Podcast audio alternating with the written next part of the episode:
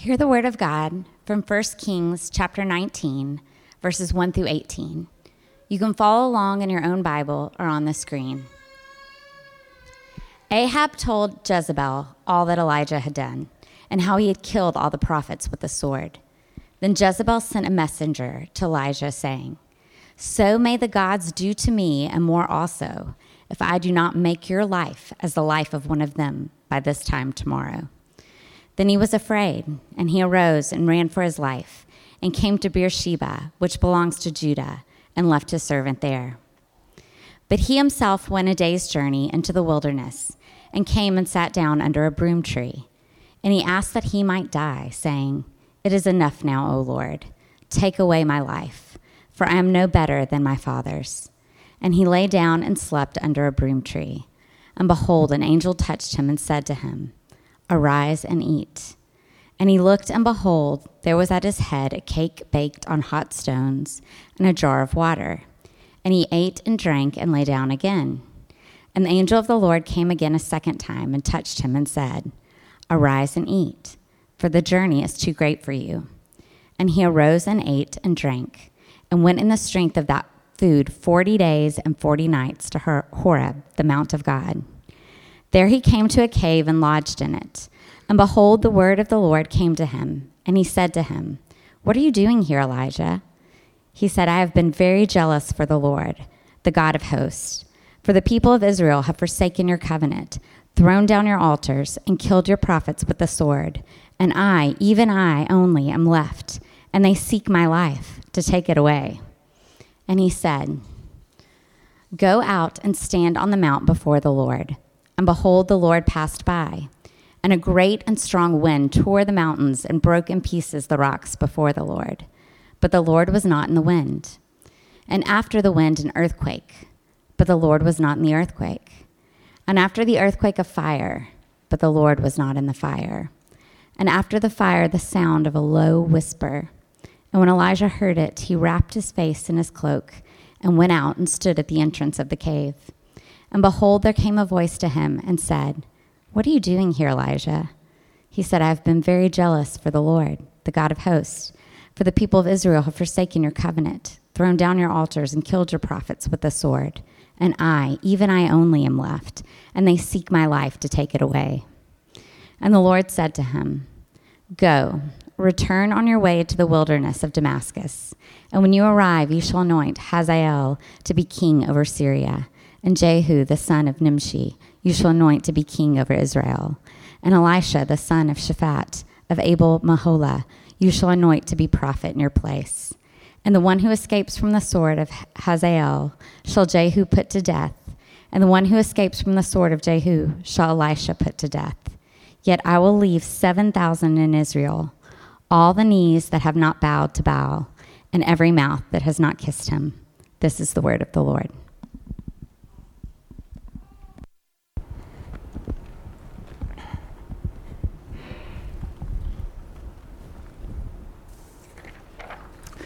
Good morning, church. Good morning. My name is Eric Weiner. I am the youth pastor here at Waypoint Church, and I truly believe I have one of the best jobs around. I mean, our youth are incredible, and we have some of the most amazing volunteers who work with us. I mean, some of the best people you could ever work in ministry with. Next week, our, our youth will actually be taking part in, in leading the service as they share more about the mission trip we went on this past July to Panama City, Florida. So come back next week and, and see for yourself just how amazing these youth are. Over the past few months, over the summer months, we, we have been in our summer series called God is Working Behind the Scenes.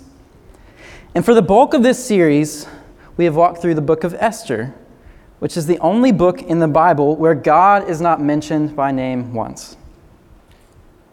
But we've said this is clearly done on purpose.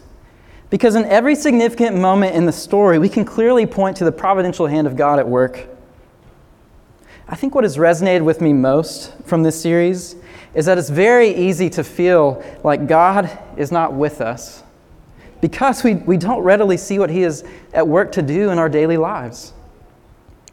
Of course, our feelings shouldn't dictate what we really think and believe. But the sentiment that God doesn't feel near is actually communicating that we don't always see what God is actually doing in our world, let alone our own lives. After finishing Esther, we have also bounced around the Old Testament to show other places where God has been at work behind the scenes. We've looked at Hannah and Samuel and King Josiah. And this week we are ending our series with the prophet Elijah. Now, as we jump into this text this morning, I, I have three questions I want us to consider. First, why is Elijah moved to fear? Why is Elijah afraid? Second, what is God's response to Elijah? Elijah's fears led him to forget his the- theology and God's voice altogether. So, how will God respond to this? How will he react to his prophet? And then, three, what is your response to God? How, how should we respond to what God is doing here? How does this affect us? I believe the answers to these questions will go a long way in showing us what God is at work to do here.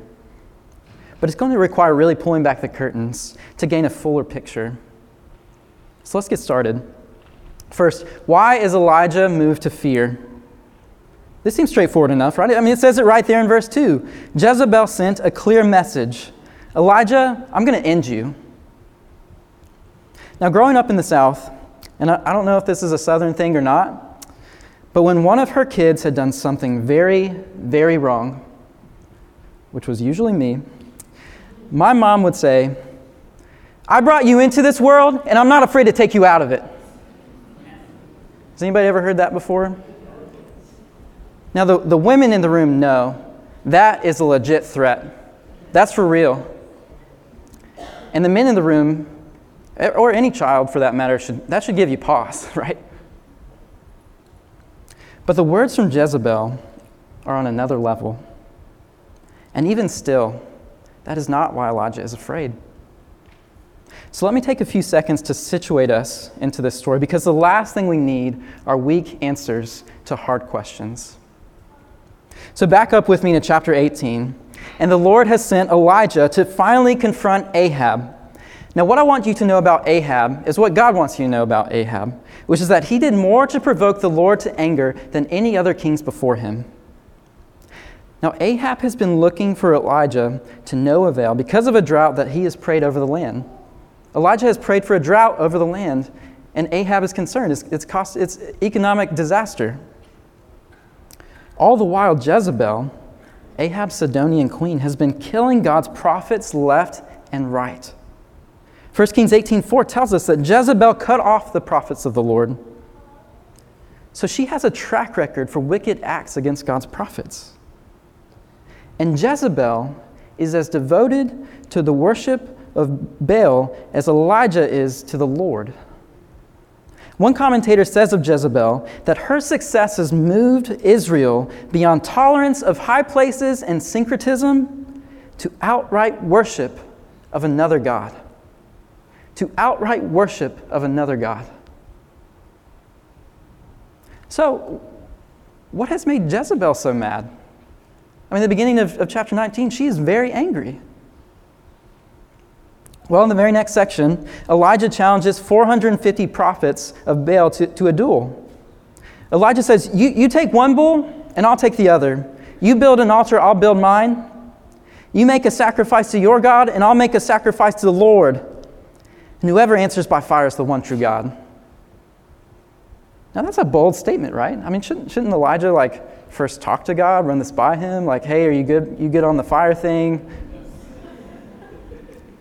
But this is the moment Elijah's been waiting for because his prophetic ministry has coincided at a time in Israel's history where religious idolatry and covenant infidelity are rampant.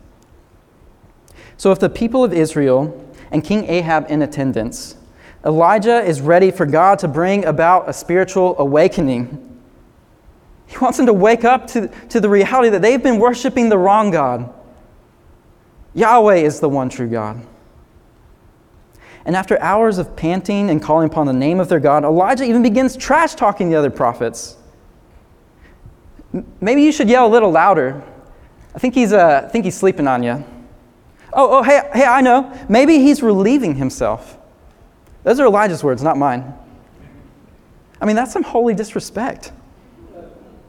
Elijah then proceeds by having his bull doused in water before he calls on the Lord who rains down fires from the heaven. Now, the wording recorded in the moment just before Elijah's greatest victory, and to this point, maybe one of the most extravagant divine displays against idolatry in the entire Old Testament, is important. Elijah utters these words in 1 Kings 18:37. He says, "Answer me, O Lord, answer me, that this people may know that you, O Lord, are God, and that you have turned their hearts back." And that you have turned their hearts back. That the, the raining of fire, that is what Elijah thinks has been accomplished. Spiritual revival. This is it. I mean, in Elijah's mind, he's done it. This was his top of the world kind of experience. His ministry is going to conclude with a massive revival for Israel. He prays for rain after this, and then the rain comes. The drought's over. The Lord provides. The Lord is sovereign. The Lord hears and answers all the faithful who call upon his name. As I look out among you this morning, I see people with great hopes and dreams for their lives desires that your hearts long to see fulfilled in your lifetime, right? Good things, I'm sure. Many glorious and God honoring aspirations. I want to encourage you strive for those things, brothers and sisters. But what if God says no? Or not like that? Do your dreams have to be accomplished according to your plans? Will you allow God to be God? Or have you tried to put him in a box? Elijah thought the events at Mount Carmel were his Super Bowl victory, but really, it was his rumble in the jungle. George Foreman, before he was selling grills, was once the undefeated world heavyweight boxing champion. And in 1974, he squared off in the ring against the former great Muhammad Ali in what was dubbed the Rumble in the Jungle.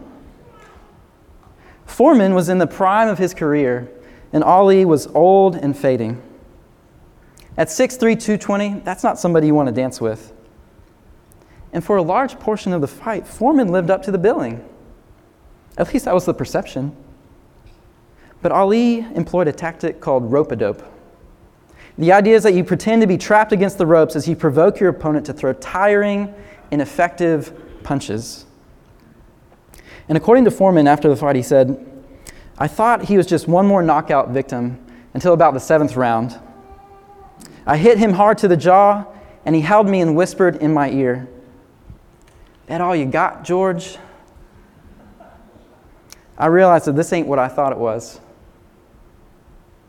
For Elijah, this moment at Mount Carmel wasn't what he thought it was. If Elijah were a humanitarian, he would have just solved the issue of world peace. And it has produced no substantial change at all. Do you ever feel like that? Like the work you are doing doesn't matter?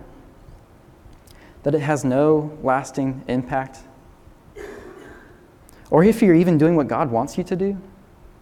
If you ever felt like that? Well, but let me also ask you this Do you know the promises of God? Are you willing to trust God, even in hard circumstances, and even when you don't know what the outcome will be, or that the outcome will be what you want at all? Can you walk by faith and not by sight? The present realities of this world are passing away, and the glorious reality that God is making all things new is no less true. One day, every knee will bow and every tongue confess that Jesus Christ is Lord. But for Elijah, Ahab and Jezebel are still in control, and the heart of Israel has not turned back to the Lord. So again, I ask you, why is Elijah moved to fear? Jezebel's story checks out. She is everything she threatens to be and more. So Elijah being fearful of her threat makes total sense. I mean, self preservation is a powerful motivator. Do I want to jump out of a plane? No. Do I want to go bungee jumping off of a cliff? Absolutely not. Why? Because I enjoy living, right? But the option that, that this, is, this is why he's afraid, because of Jezebel's threats, actually breaks down very quickly in verse 4. So let's do a little more prodding here. So, so Pastor Tim Keller makes the observation that, that Elijah travels with a servant. It says this in verse 3 Elijah is traveling with a servant, not out of wealth, but out of ministry necessity. So when it says in verse 3 that Elijah left his servant to go into the wilderness, we can in- interpret that as the beginning of his ministry resignation. Elijah is saying, in effect, I can't do this anymore. I don't want to do this anymore. And then Elijah says in verse 4 Take away my life. He wants to die, which is not something we would expect from someone who is running for his life. It's also not something we would expect from someone who, a few short verses ago, was talking some holy smack. I mean, is this even the same guy? So, why is Elijah moved to fear? Why is he despondent and desiring to quit his ministry altogether? Well, we finally get our answer in the rest of verse 4. And here in verse 4, Elijah says, It is enough now, O Lord, take away my life, for I am no better than my fathers. Elijah saying that he is no better than his fathers is his admission that his life's work is all vanity. It's all waste.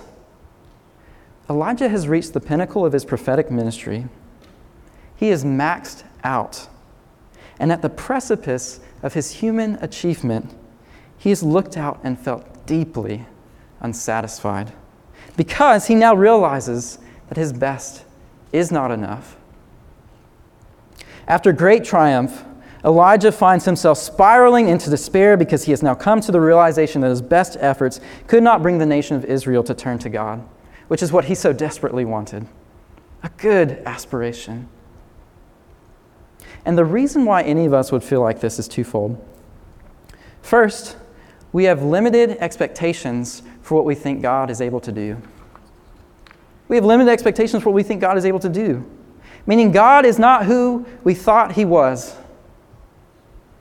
Second, we think the results are up to us, meaning I take responsibility for doing what only God is able to do. And that only ever leads to hopelessness. That can only lead to hopelessness. So, like the author of Ecclesiastes, the logic concludes what is crooked cannot be made straight, and what is lacking cannot be counted. Elijah has come to the conclusion that his best is not enough. The good thing that he desires most will not come, and the God whom he has been following has let him down. That is why Elijah is afraid.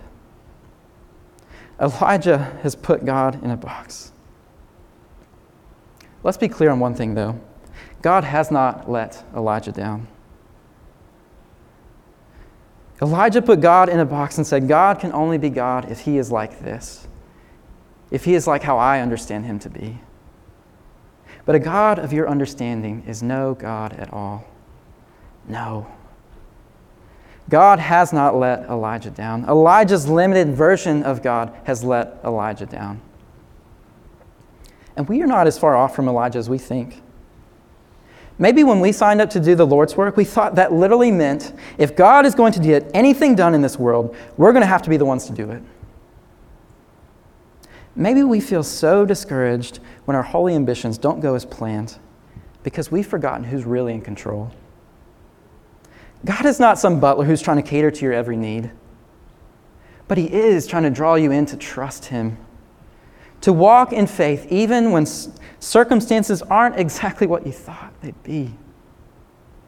He works in ways that we do not understand. And we are maturing every time we choose to say, Oh God, okay, God, even in this I will trust you. Even in this I will trust you. Second, what is God's response to Elijah? How will God prove himself to be God? In my brief stint as a counselor, it took me a while to learn to read between the lines. If you've ever been to, to formal counseling, then you know before your first meeting you fill out intake forms. And on that form, you provide background information. You know, you, you explain some of the, the issues going on, what you've done about it, who you've talked to, past counseling history, et cetera, et cetera, et cetera. And what many counselees don't realize is that that is the only information, what you put down on that form, that's the only information your counselor knows about you before you enter that room. I mean, I'd, I'd have people come in and start dumping on me like I knew everything about the past year of their lives. And I'm just like, hold on, let's, let's back up for a second. I want to understand what's going on here. Help me understand. But what it took me even longer to learn was that what people write on those intake forms still need interpreting.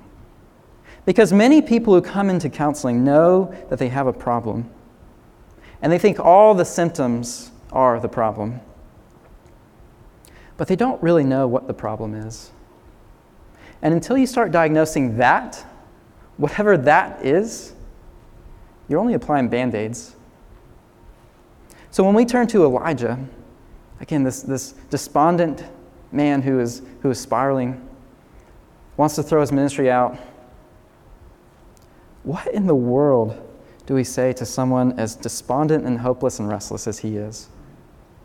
Praise the Lord that he is the best counselor who knows his heart better than Elijah himself. Now, is Elijah's problem a spiritual issue? Is it a, a psychological issue? Is it a, a physical issue? It's hard to separate, isn't it? Because people are complex beings, and believing a lie doesn't usually stay neatly in the category of spiritual issue. It would be easier if that was the case, but it often bleeds into the other two. And the basics of Elijah's dilemma are actually more common to human experience than you might think. I mean, we're all at once living in the balance of what is known and what is unknown. We talk to each other about this all the time. I mean, we're like broken records playing the same song over and over, and our stories only change as new details are discovered. This is my current life circumstance. This is what I'm working towards. Here are the unknown factors that I need to figure out. We'll see what God does. I mean, that's all of us to a point. We all have this sense that life must have some direction it's going in. I don't know where it's going. I trust that God knows. Elijah was certain he knew where his life was going. Now he's come to believe that everything in life up to this point has come up empty. And God knows that, which is why he takes a more nuanced approach. I mean, we, we might say, Elijah, you need to pray more, you need to remember God's word more. And God could say that. He would have reason to say that. I mean, look at this. Up to this point in Elijah's ministry, all of his geographic moves have been in direct response to God's voice. That would be a dream, right? God literally tells Elijah where to go and what to do, and Elijah goes and does it. We would love that. Let me read a couple of these to you to show this. So, so this is 1 Kings 17, 2 and 3. And the word of the Lord came to him Depart from here and turn eastward. And then in verse 8, then the word of the Lord came to him Arise, go to Zarephath. And then in 18:1, after many days the word of the Lord came to Elijah in the third year, saying, Go, show yourself to Ahab. You get the idea, right? And the reason why that is significant is because when Elijah flees Jezreel, it is not because of a direct command from the Lord. In fact, the word of the Lord doesn't come to Elijah again in chapter 19 until verse 9. This is stating the obvious at this point, but Elijah is living and acting in wrong belief. His theology and understanding of God's promises have gone by the wayside. Yet God addresses his physical needs first. Elijah doesn't need immediate rebuke. That wouldn't even be helpful at this point. He needs food and rest. Are you getting enough rest? Do you trust that the Lord is still active and working in your life, even in your rest? When's the last time you took a nap or took a break? The world you live in will not fall apart without you. So rest. Second, after his rest, Elijah journeyed to Mount Horeb, which is another name for Sinai. Sinai is the mountain where God met with Moses. It's a significant meeting place. And somehow, from the angel of the Lord's visit, Elijah gets the picture that God wants to meet with him. Elijah has been asking, God, how will you show yourself to still be God? So God says, Come see. Come meet with I'll meet with you. And in verse 9, the word of the Lord comes to Elijah asking, What are you doing here, Elijah? Now, typically you ask a question because you want to learn new information. There's something that you don't yet know. But that's not what God's doing here. And God doesn't even do that. I mean, God asks questions all the time. If that were the case, that God wouldn't ask questions. God wants Elijah to see his own wrong belief. He's trying to mirror this before him. Because when lies are accepted as true, life begins to feel so disorienting. And Elijah's life is so disoriented. Can you find the lie in, in Elijah's response to God? God asks Elijah the same question twice, and Elijah gets the same response in verses 10 and 14. So let's take this bit by bit. So Elijah says, I have been very jealous for the Lord, the God of hosts. That is true. Elijah has performed many miracles. He's prayed for a season of drought and then for rain, all to show that Yahweh is control of the seasons. Elijah has called out the corrupt rule of Ahab and Jezebel, and he staunchly opposed Baal worship in Israel. Elijah has been jealous for God's favor among Israel. That's true. 100% true. Then Elijah says, For the people of Israel have forsaken your covenant, thrown down your altars, and killed your prophets with the sword. Again, all true. The people of Israel have gone the way of Ahab. They've embraced Baal worship. Altars erected for the worship of the one true God have been torn down, and Jezebel has been ordering the killing of God's prophets. True. Then Elijah says, And I, even I only am left, and they seek to take it away. Wrong, Elijah. One lie in a myriad of true statements. Can you believe that? I can. I mean, that's how the most dangerous lies work. That's what makes them believable. Yes, Jezebel has threatened the life of Elijah. That's true. But he's not the only one left. And Elijah should actually know that. All this time, Elijah has been longing for revival when God is trying to show him that he preserves a remnant. At some point, Elijah stopped believing that. He stopped believing that God would be true to his word. Elijah has not allowed space for God to be active in his world. Outside of Elijah's limited categories is the possibility that God could be working without Elijah's involvement to preserve a remnant, which verse 18 tells us he has done, he will do. Yet I will leave 7,000 in Israel all the knees that have not bowed to Baal, and every mouth that has not kissed him. God is trying to teach Elijah that his plan is not an overnight overhaul of the political system. Rather, he's going to slowly overthrow Israel's religious and political climate through an ordinary political process. He's going to do it in the ordinary, mundane. But Elijah is resistant to hearing God's word. God calls Elijah to go out on the mountain. A similar moment happens with Moses in Exodus 33. Moses says on Mount Sinai, God, I want to know who you really are. I want to see your glory. Same place as Elijah. And God tells Moses, Get in the cleft of the rock, and I will pass by you. But to Elijah, God says in verse 11, Go out and stand on the mount before the Lord. Because he's trying to show Elijah, you are not before me. You're not in the place you think you are, Elijah. But Elijah doesn't go out on the mountain. We know that because after the wind, the earthquake, the fire, and whisper passed by, Elijah is said in verse 13 to have wrapped his face in his cloak and went out and stood at the entrance of the cave. If he's just going out, the moments pass by him. And when you have a cloak wrapped around your face, it's kind of hard to see, right? And that seems to be what's implied here. That's what's going on. The Lord asks Elijah again, What are you doing here, Elijah? To which Elijah replies with no change at all. I mean, th- this moment it seemed to pass him by, which isn't what we would have expected. I mean, you would think the correction of the Lord would produce a, a change of heart in Elijah, a new perspective, a renewed vision, something. But Elijah's response is surprisingly cold. So God says, Okay, Elijah, you're done. Your prophetic ministry is over. The job I have for you now is to prepare the way for those who will listen to my voice and fulfill the plans that I have. Meaning, Elijah's greatest life aspirations will not only not be accomplished by him, but he won't even see them accomplished in his lifetime.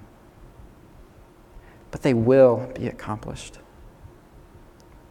God does here what only God can do. He pulls back the curtain to show Elijah and us what he is at work to do. He says to Elijah, Elijah, you want bells and whistles. You want things to always work like Mount Carmel. You want an overnight revival. But my timeline is different, and my ways are different.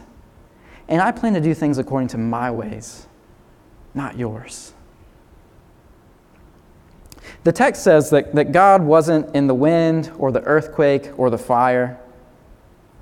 But if we read the, the rest of Scripture, we, we know that God clearly does work by these other means.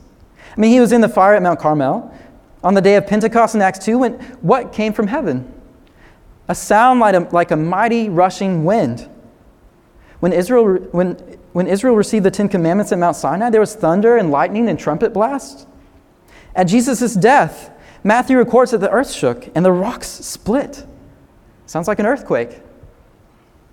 So it's not that God can't or doesn't work by these other means. But what God is trying to reveal to Elijah is that the way he is choosing to operate in this moment is slow and methodical. He wants to address Elijah's wrong belief with the certainty of his word and the fullness of his plan. So, third, what, what is our response to God? What hope do we have in light of this passage? What courage do we gain by knowing God is working behind the scenes in our lives right now? Maybe some of you this morning are feeling as broken and hopeless and desperate as Elijah. I mean, what circumstances are you walking in right now that you just don't want to deal with anymore? Watch this. There's a pattern at work here in Scripture, and the pattern looks like this wilderness, preparatory voice, salvation come. Wilderness, preparatory voice, salvation come. Wilderness is symbolic in Scripture for being a place away from God. And we need someone to enter into our wilderness to lead us out. It is now Elijah's job to prepare the way for others to do the Lord's work. The Lord calls Elijah to walk in faithfulness by returning to Jezreel and along the way, stopping in the wilderness of Damascus to call Elisha. Moses led the people of Israel through the wilderness for 40 years, and yet in his anger was not allowed to enter the promised land. God shelved him too. He said, Prepare the way for your successor Joshua, whose name means Yahweh saves. Joshua's name means Yahweh saves, the one who follows Moses. Now God has shelved Elijah. Interestingly, the name Elisha, Elijah's successor, means God saves. Fast forward again several hundred years, and John the Baptist is said to come in the spirit of Elijah. And his greatest ministry is to prepare the way for the even greater Joshua and Elisha. Jesus, whose name means Yahweh saves. Jesus is the one who brings us into the true land of rest. He is the one who breaks the powers of sin and darkness. And at one moment in the life of Jesus' ministry, he brings three of his disciples up on the mountaintop where the full glory of God is revealed in the face of Jesus. We know this moment as the Transfiguration. And who is able to talk with him face to face? Moses and Elijah in the promised land in glorified bodies are able to see the fullness of God revealed in the Son without fear. You see, God is working behind the scenes to reveal to us that His plans are far better than anything we could ever dream of. I am certain that we are all walking through present, visible realities right now that we can look at and point out areas of sin and brokenness. I mean, these things even keep us up at night. But I believe God is calling us to step into these places of tension today in faith as we say, God, I know you are making all things right again. This is not right. I don't even see how it will ever be right. But even in this, I will trust you. Open hands, heart towards you. I will follow you. And we can say that with the same boldness as Elijah prayed because of what God has already accomplished for us. Even over this sin crazed world, we can say that Jesus is alive and in control. God has plans to bring us into perfect union with Himself through the glorious work of His Son, Jesus. He calls for us to continue walking faithfully in the unknown, trusting that the invisible realities of this world, that God's hand is perfectly over, will one day be brought fully into sight. If we take God at His word, then we can trust that the realities revealed in the scriptures are coming to pass because God's word does not come back empty. Our expectations and plans may not always match the ways that God intends to do things in our lives. And we may not even be afforded the luxury of God pulling back the curtain to show us all that He is doing.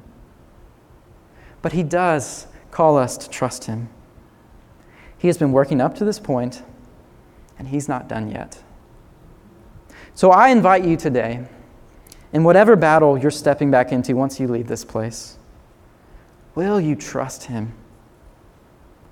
We all would love to see what God is doing, right? We all wish it was, it was more obvious. Will you trust Him? Will you seek His voice through His word? Will you choose to believe that God's kingdom will reign on earth as it is in heaven? Let us pray. Lord, we need you. Every hour we need you. We are so desperate for you and long for your coming. But as we wait, would you give us eyes to see your hand of salvation? Lord, would you help us set our sights on the glorious things unseen? And would you help us to walk in faith as we look to you for our salvation? Prepare our hearts as we come to the table this morning, we pray. In Jesus' name, amen.